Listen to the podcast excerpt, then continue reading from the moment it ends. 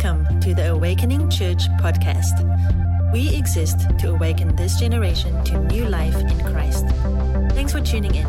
To find out more, go to awakeningchurch.com. Uh, we're in part six of our series, Controversial Jesus. We've been in this for a season. If you knew, we've been traveling through the Sermon on the Mount. We're actually spending about six months in the Sermon on the Mount, different series through that, uh, we began the series with Jesus and politics, a light one. Uh, we've hit on Jesus and sexuality, Jesus and marriage. This morning, I actually believe this might be one of, if not the hardest one for us uh, to really accept and embrace. It's Jesus and our rights. Uh, and the reason why is embedded into our American ideology is this idea of my rights, isn't it? I have the right to. In fact, uh, at our founding document, the Declaration of Independence, July 4, 1776, says it this way We hold these truths to be self evident that all men, at some point, we would finally get that all women and all of humanity, all races and tribes and creeds, but that wasn't in our founding document, unfortunately, are created equal. They are endowed by their Creator with certain unalienable rights, certain rights that you cannot strip away from you cannot take away. That among these are life, liberty, and the pursuit of happiness. And there are these intrinsic American rights. And part of this, for we have many people who are not Americans, this part of this is the reason you have come to America to enjoy some of these rights, the life, liberty, and happiness.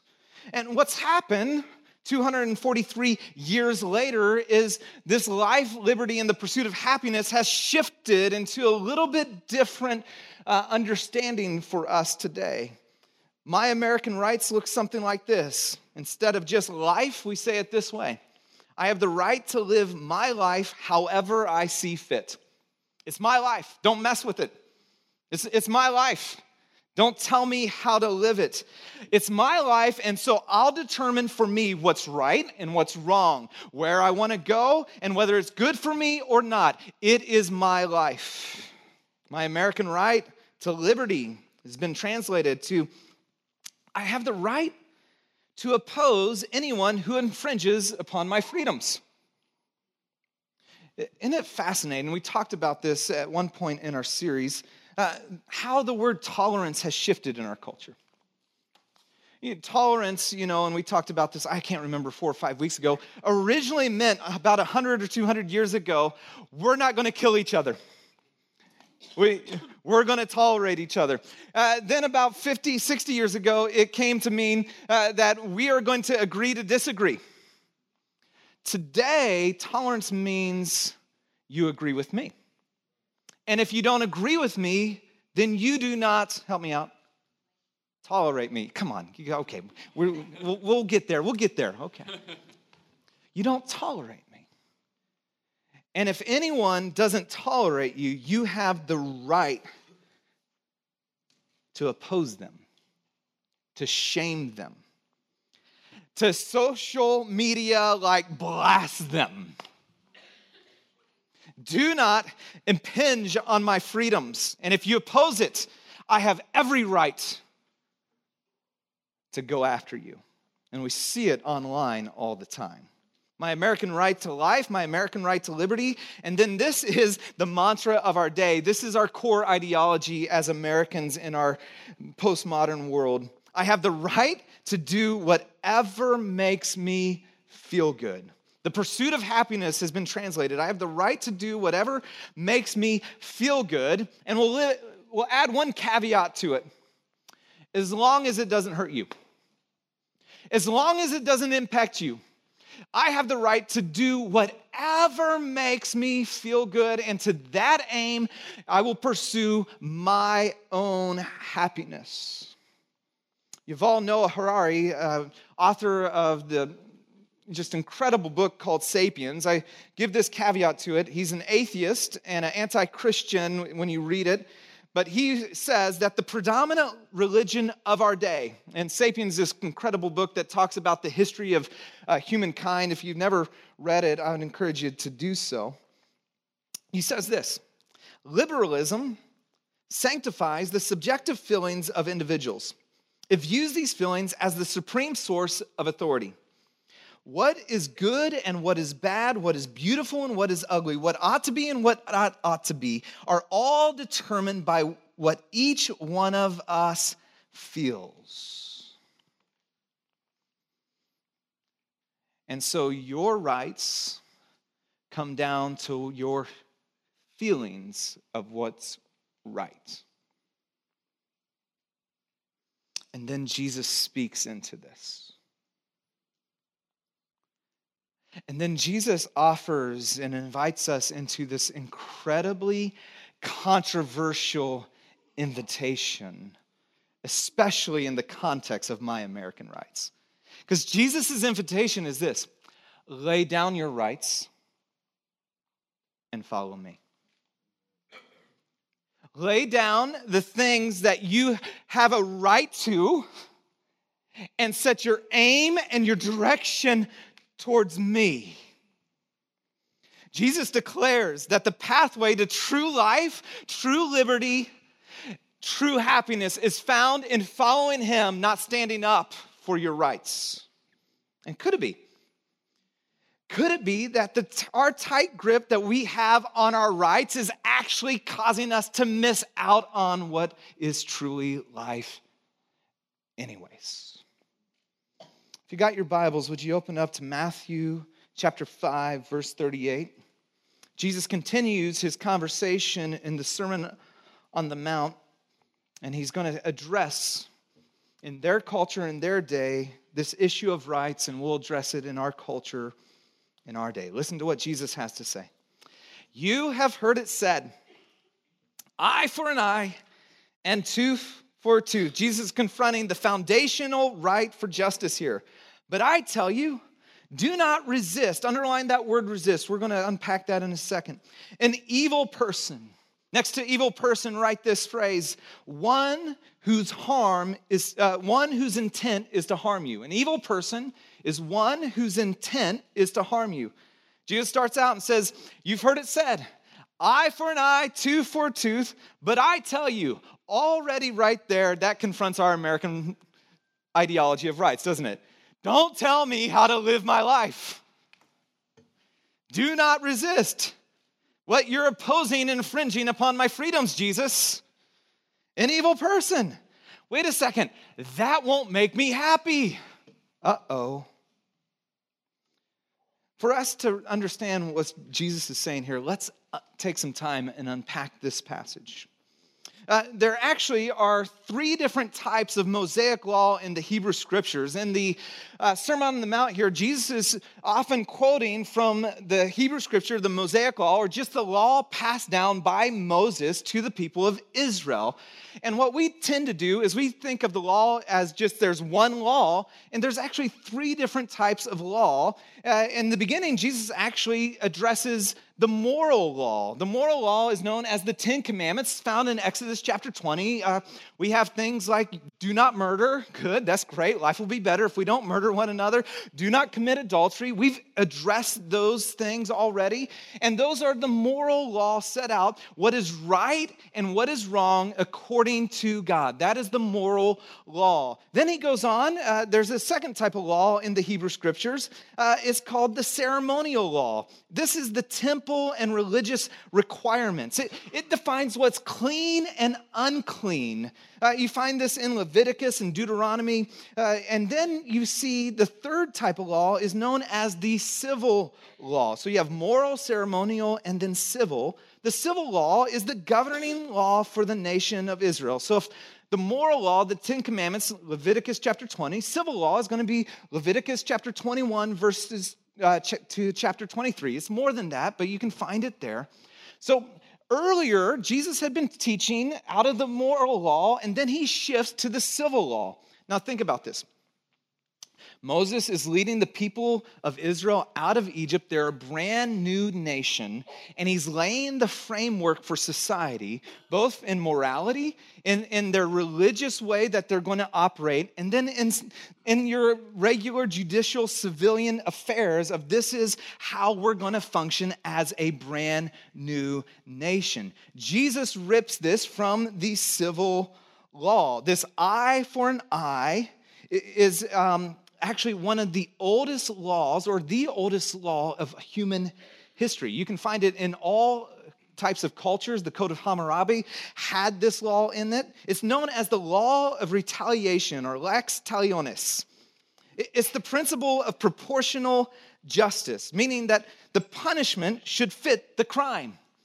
It should it was actually a law of mercy. When we hear it in our day, we think of it as a law that's like, wow, eye for an eye. That's really harsh.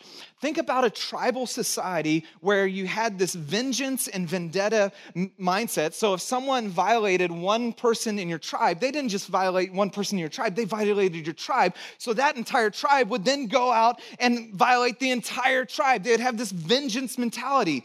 And so it was a way to limitate or, or have a limitation of vengeance to ensure also that justice was accomplished as well as deter crime.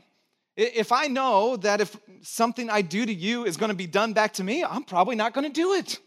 Makes sense. Uh, we find this in Exodus chapter 1, verse 23. It says, But if there is serious injury, you are to take life for life, eye for eye, tooth for tooth, hand for hand, foot for foot, foot, okay, burn for burn, wound for wound, bruise for bruise. Uh, and interesting, if you shift to the Leviticus passage there in chapter 24, it says fracture for fracture. The great irony of teaching this passage this week for me. Last Sunday, I was playing basketball and I had a guy break my nose. That jerk. No, I'm just kidding and uh, literally playing basketball, and he punched. No, he didn't punch me, uh, but his arm caught me, broke my nose, fracture for fracture. This guy happened to be our youth director here. Uh, and so I thought we could practice this principle. Roland, come on up. No, I'm just kidding.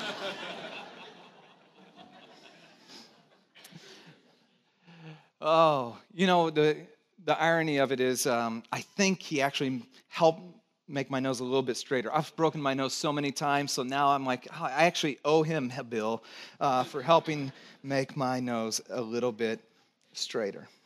This law of retaliation is something in principle we agree with. Think about it. Don't you want a child molester to receive in due course the punishment I do. What about a serial killer? To receive punishment that fits the crime? What about a corrupt politician? Our politics today, our laws today find root in this ancient law. It's the law of retaliation. And then Jesus says something that is so counterculture so controversial in their day as in ours. He says, But I tell you, do not resist an evil person. Do not resist ones whose intent is to harm you. Well, what does it Jesus mean by do not resist? Resist is the Greek word antithemi, I just got nervous because my dad's here and I know he's to like think about my Greek pronunciation right there. And I was like, it better be good. Um, like, and I just butchered it. So we're not even to go back to that, okay? So the, the Greek word resist, stand against, withstand, be in opposition. It can mean to take one, an aggressive action against them. Used in this context, to take revenge or to retaliate. Now, to understand what Jesus is saying here, we got to look at how the New Testament uses this word because this passage and the application that he's going to bring has often been misapplied to great harm for people in the church. Uh, this word's actually used 14 times in the New Testament. And so it'll tell us how we're to understand what Jesus is saying here. First, it's used uh, that we are to resist evil.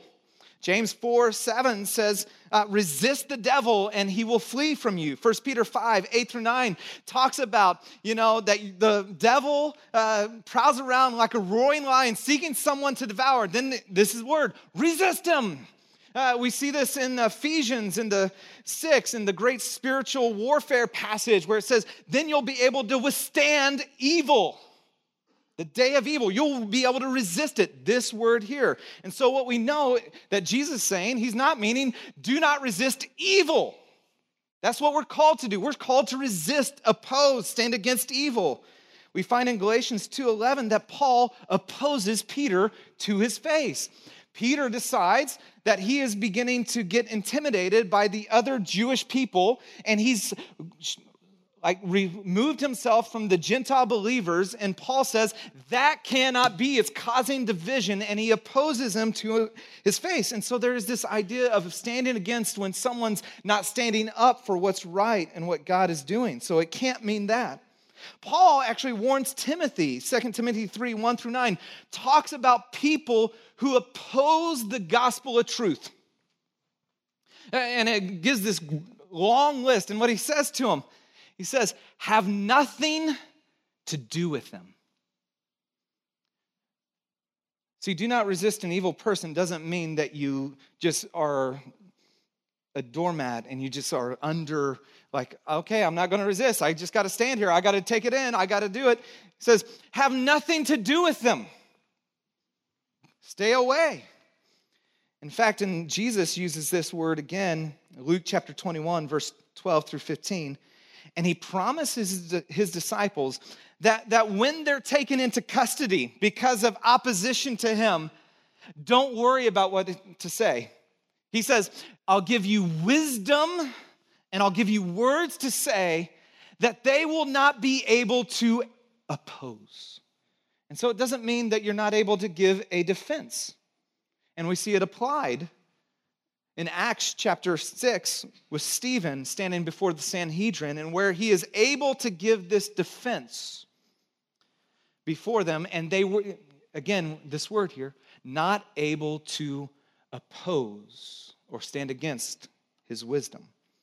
So, what is Jesus saying here? Translation do not resist an evil person means do not be overcome by evil, but overcome evil with good. Don't let evil overtake you so that you retaliate with evil, but overcome evil with good.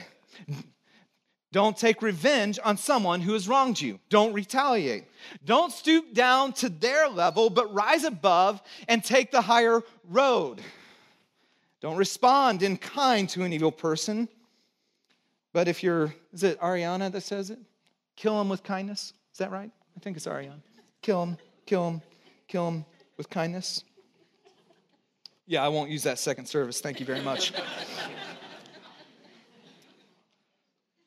okay, so what then does it look like to overcome evil with good? Jesus is then going to give us four examples.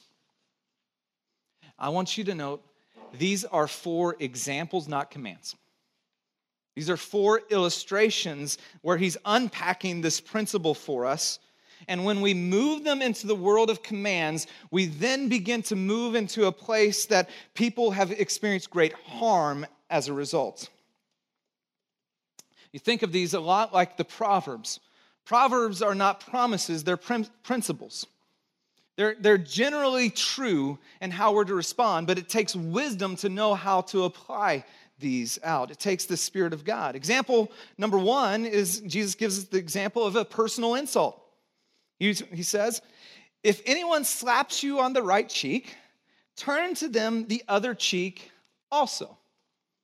In fact, um, I was talking with my son Miles on the way in. We're driving. He likes to come early with me. And he's like, Dad, what are you teaching? And I said, This passage. And he's like, Is that the passage where it says, you know, if you get hit in the face, um, then you can, you know, take it on the other side? I said, Well, kind of, but not really. And then I began to explain it because we take this as personal injury. And in the context here is personal insult. See, if I'm going to slap you on the right cheek, this is a right handed culture, left hand wasn't elevated, the right hand of power, it means that I am going to slap you backhandedly. Uh, scholar, theologian Barclay says this the blow uh, of, a, of the right cheek was the most grievous insult possible in the ancient world and in many cultures was likened alongside the eye for an eye and tooth for a tooth laws. Both Jewish and Roman law uh, permitted prosecution for that kind of insult. He's saying personal insult. When someone personally insult, he, what he's not saying that you're not able to defend yourself physically, stand up for others. What he's not saying is that you endure abuse, physical or the other. In fact, my dad, since he's here, I'll share this one. I was already planning, so. When I was a kid, he gave me three reasons it was okay to fight, to stand up for yourself. Uh, and, you know, uh, he, he said, you know what? If you're defending yourself, it's, it's okay. You come home, you get in a fight, you had three boys, you know, kind of happened. I won't get mad at you if it's you're defending yourself. If you're standing up for someone else, like someone else is getting, you know, pummeled or and you're standing up for them. I won't, you won't get in trouble. If you're standing up for a family member, Eh, those three reasons. But if you provoke it, oh boy, you know? And for some of us, we need to understand what Jesus is saying here. This personal insult, what he's saying is, I can absorb your insult. I can take it and I don't need to retaliate. I, I don't know if it's you know someone online, one of your friends uh, in public, it's your boss, your coworker, and they just put you down. And he's saying, no, no, a follower of Jesus doesn't have to get revenge, doesn't have to retaliate. It doesn't let it fester. Says, no, no, my identity isn't connected to your insult. My identity is connected to Jesus, so I can absorb it and I can take it. And I, come on, Amen. come on, bring, bring some more with me. Because my identity is secure. First example, personal assault. Second example, a legal attack. It says, and if anyone wants to sue you and take your shirt, hand over your coat as well. In the ancient world, there was two pieces of garment that you had. The undergarment was known as a chiton. Everybody, no, I'm just kidding. Don't say that. You just think about a parent saying, "Hey, little Johnny, get your little." Anyways, anyways.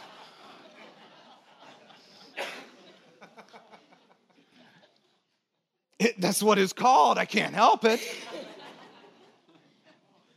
Even the poorest person had two chitons.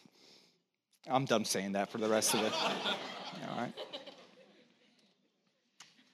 Most people in the ancient world only had one external garment. That external garment was a heavy, uh, made wool coat style, where the other was thinner it was both what you wore outside to keep you warm and was your blanket uh, at night.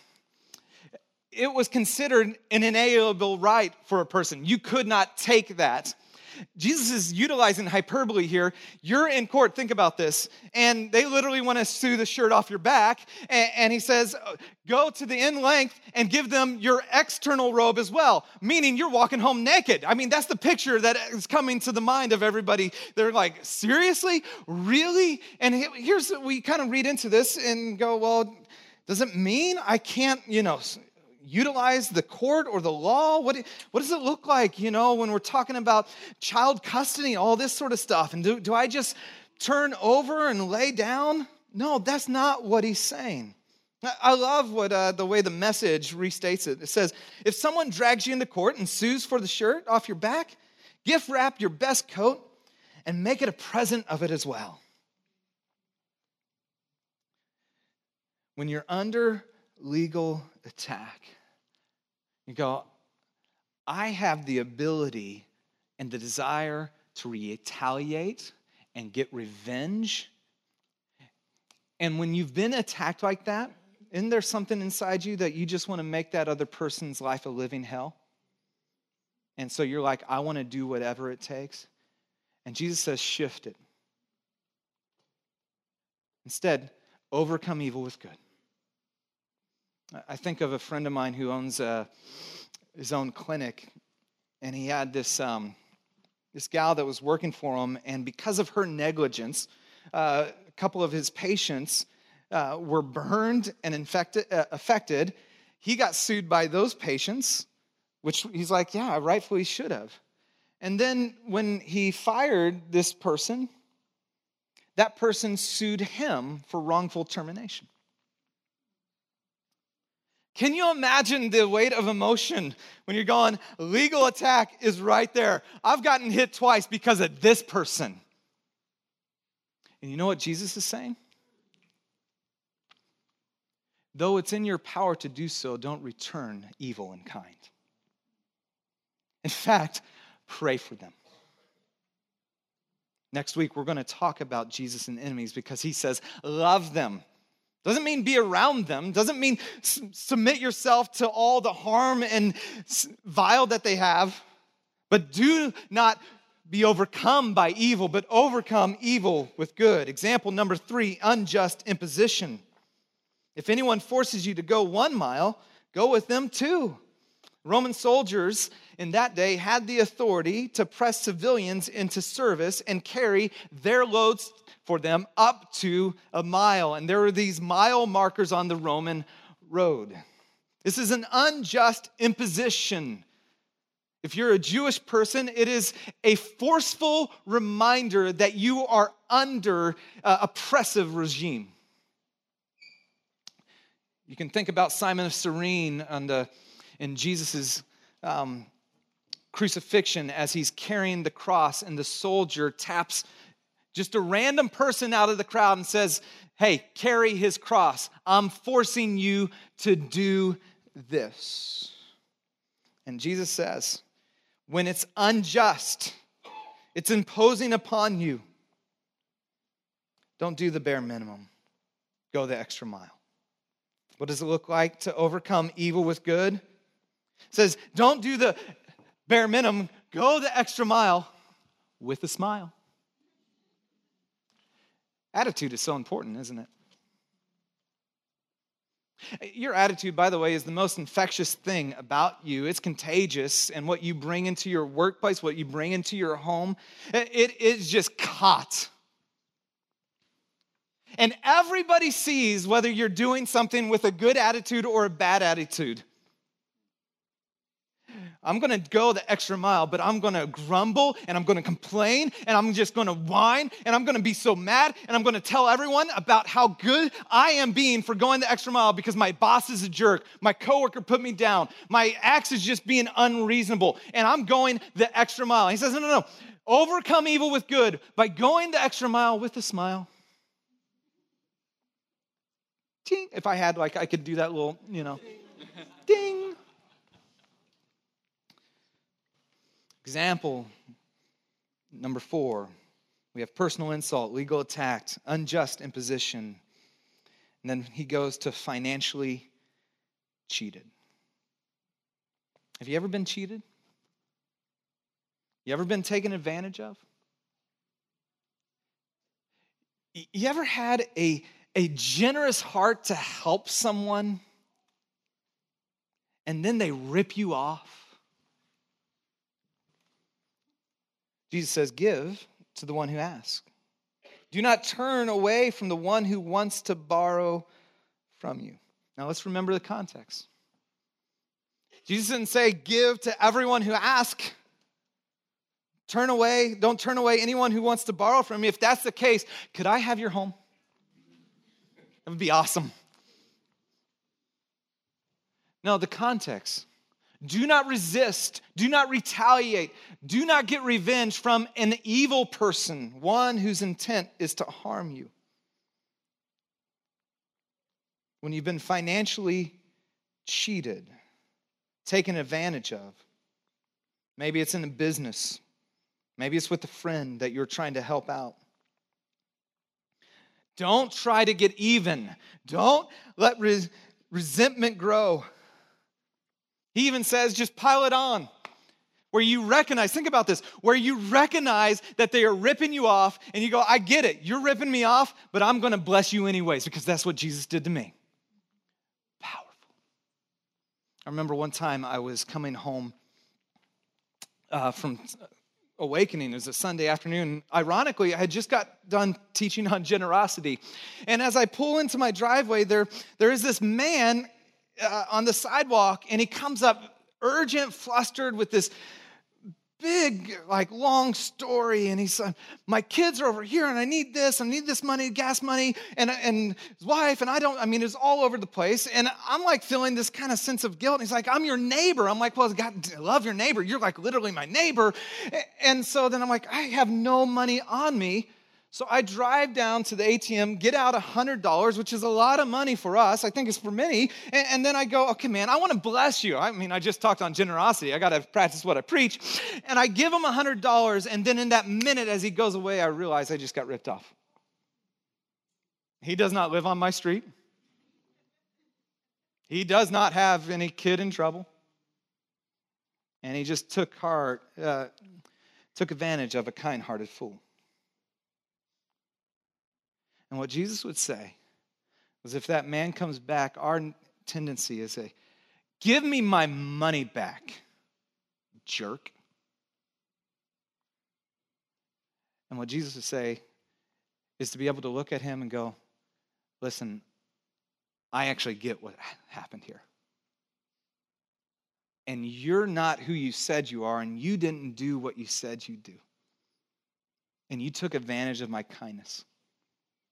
Oh, and by the way, here's another $50 in the name of Jesus. Do not be overcome by evil, but overcome evil with good. And for some, you're looking at it and wrestling with this. Okay, so to be a disciple means to be a doormat, Ingram. I just got to lay down and take it. No. Couldn't be anything further from the truth. This goes all the way back to our series on the Beatitudes in December. Jesus said, Blessed are the meek, for they will inherit the earth. We miss that idea of meekness because in our culture, our understanding, meekness means weakness, means you're a wimp, means you're a doormat. The Greek word here means to be strong yet under control. It's strength under control. It is the bit in a horse's mouth that controls this incredibly strong creature. See, what Jesus is teaching here isn't weakness, it's truly how powerful, secure, strong people respond. Weak Insecure people respond with retaliation and revenge and retribution. Strong people who have their identity set in Christ say, No, no, no. I am living for another land. I have a Savior. I am a child of God. Hello. And I am secure. So I can take your insults and I can respond with goodness. It's interesting. Gandhi has said, read the Sermon on the Mount almost daily. The Sermon on the Mount was the foundation for his nonviolent resistance in India. Dr. Martin Luther King, same, the Sermon on the Mount was the foundation for his nonviolent resistance. The blessed are the meek. I just think that line is so interesting for they will inherit the earth. Could it be that we're trying to inherit the earth in a way that will never be blessed by God? He says, when, when instead of trying to fight for your rights, you embrace that you have a God who will take up your cause and I'll bless, you'll inherit the earth. You'll cause great change. Dietrich Bonhoeffer, who was no, um, I just went blank on what I was going to say on that. No uh, stranger, thank you. It's like crowd response help Sunday.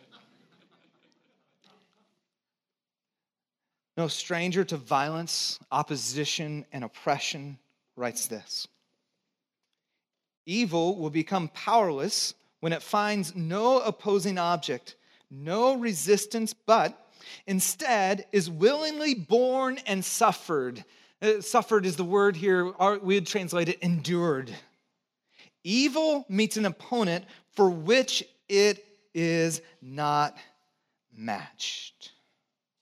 And so the Apostle Paul summarizes the teachings of Jesus at the end of Romans chapter 12 this way Do not repay anyone evil for evil, don't respond in kind, don't fight fire with fire. Be careful to do what is right in the eyes of everyone. Notice, not just what is right in your eyes. If it is possible, it's not always possible. As far as it depends on you, not as far as it depends on others, you are only responsible for your response. You cannot be responsible for others. If it is possible, as far as it depends on you, live at peace with everybody. You take and do your part. Then he goes on. Do not take revenge. It's exactly what Jesus is teaching here. My dear friends, now notice this, but leave room for the wrath of God. King James versions would say it this way It is mine to avenge, or vengeance is mine, I will repay, says the Lord. By the way, it takes incredible faith to entrust your rights to God, trusting that He will then make all things right. I'm going to lay down my rights, follow you, and trust God that one day this is unjust, this is not right, and we all see it, but I'm going to entrust my rights to you, trusting that you will one day make all things right. That is an act of faith. On the contrary, if your enemy is hungry, feed him. You're like, well, Ingram, are we going to talk about enemies? I'm glad you brought that up. Next week, Jesus and enemies, don't miss it. If he's thirsty, give him something to drink. In doing this, you will heap burning coals on his head. There's an ancient Egyptian custom, and scholars argue about what this phrase means, and nobody really knows. But the ancient e- Egyptian custom had to do with uh, a sign of repentance. When your enemy truly repented, they would take uh, coals, put it in a basket, and walk through the town on their head as a sign of penitence and repentance. What, what I believe the Apostle Paul is saying here is instead of retaliation, retribution, revenge, the goal is repentance. When you look at the other person and go, man, I long for you to repent, to turn to Jesus. I long for you to experience the grace I experienced. And now here's our line Do not be overcome by evil, but overcome evil with good. Do you have an evil person in your life? Do you? Maybe it's a boss, a coworker, an ex, an employee. Don't stoop down to their level. Begin to pray for them. Doesn't mean you have to be around them, subject yourselves to them. But don't take revenge on someone who's wronged you. And by the way, Jesus is no stranger to this. Scot McKnight says the cross reveals how God himself deals with injustice and violence. By absorbing and bearing it away, the sin is removed and the mask of injustice stripped away to reveal injustice. Bonhoeffer would say it this way When we participate in this kind of kingdom living, it is a visible participation in his cross. It is a cross shaped decision to lay down your right to retaliate and your rights and say, No, no, no, I'm going to entrust my rights to God and I'm going to not be overcome by evil, but overcome evil with good. Jesus revealed his power over sin by bearing it on the cross. Just think through these examples. Think about this. This is amazing. Personal insult. Think about Jesus. He was insulted, he was mocked, he was ridiculed. They put a crown of thorns on his head. They punched him.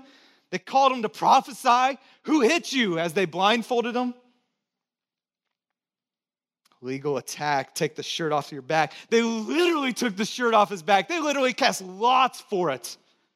And he hung naked. In public display on a cross, unjust imposition. Unjust that the God, eternal, pure one, stooped into time, human space, history. Unjust that he hung on a cross and he took all of our shame and all of our sin and all of our pain. Everything we deserve was just poured on him. Talk about financially cheated. That he gave his life a ransom for many. For you, for me. Been said that it wasn't the nails that held Jesus to the cross, it was his love. See, we can entrust our rights to God because Jesus gave up his rights for us that we might have the right to be called children of God. And when you're a child of the King Most High, there isn't a place for insecurity because you have all that the Father has. And so you can walk out and go, Hello, I can love you because I'm fully loved. Hello, I can bear that insult because my identity is based in what He said, not what you said. Hello, I'm a child of God. So I can give to you because I'm never in a deficit because I am a child of God. And all of the heavenly blessing is poured upon me. And so I don't have to curse you, I can bless you. Hello, child of God.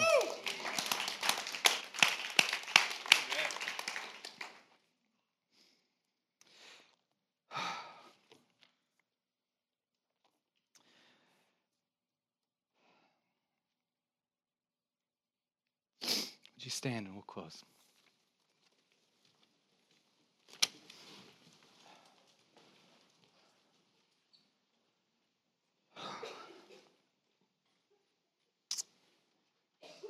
For some this morning, you are not a child of God because you've never stepped into a relationship. You've never received Jesus' work upon the cross personally. You've never said, Jesus, I need you, I need saving. And today is the day of salvation where you lay down your rights and you say, I am going to follow you.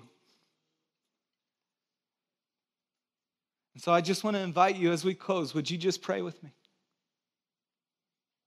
And if you're in that space where you're going like, man, I want to know that kind of love, would you respond to the gospel, the good news that God loves you more than you could ever know? The good news comes with hard news that we're more broken than we could ever realize. But it comes with such an incredible story that God came for you, God died for you, God loves you, and He bore all of our brokenness, all of our sin and shame on the cross. And He did not stay there. We're about to celebrate in eight weeks in church. We're going to celebrate big. He is risen, defeating death, defeating sin, and Satan that you might have new life. And all who call upon the name of Jesus will be saved. This morning, will you call on his name? Would you pray with me if that's where you're at? Heavenly Father, today I give you my life. I believe that you came for me, that you love me, that you died for me I put my faith, which is just like beginning, my trust in you. I'm going to lay down my rights and follow you today. Would you come into my life and make me new? And the promise is He does. And all of heaven is celebrating over every person who turns to Him and says, I need you. I want you. And God, I just ask for the everyone in this room, that you would overwhelm us with your love, that we would be agents of your love in a world that's unjust and harsh, that we'd be your lighthouse for those who are lost at sea. Would you make us this kind of church where we wouldn't be overcome by evil, but we would overcome evil with good? In Jesus' strong name, amen.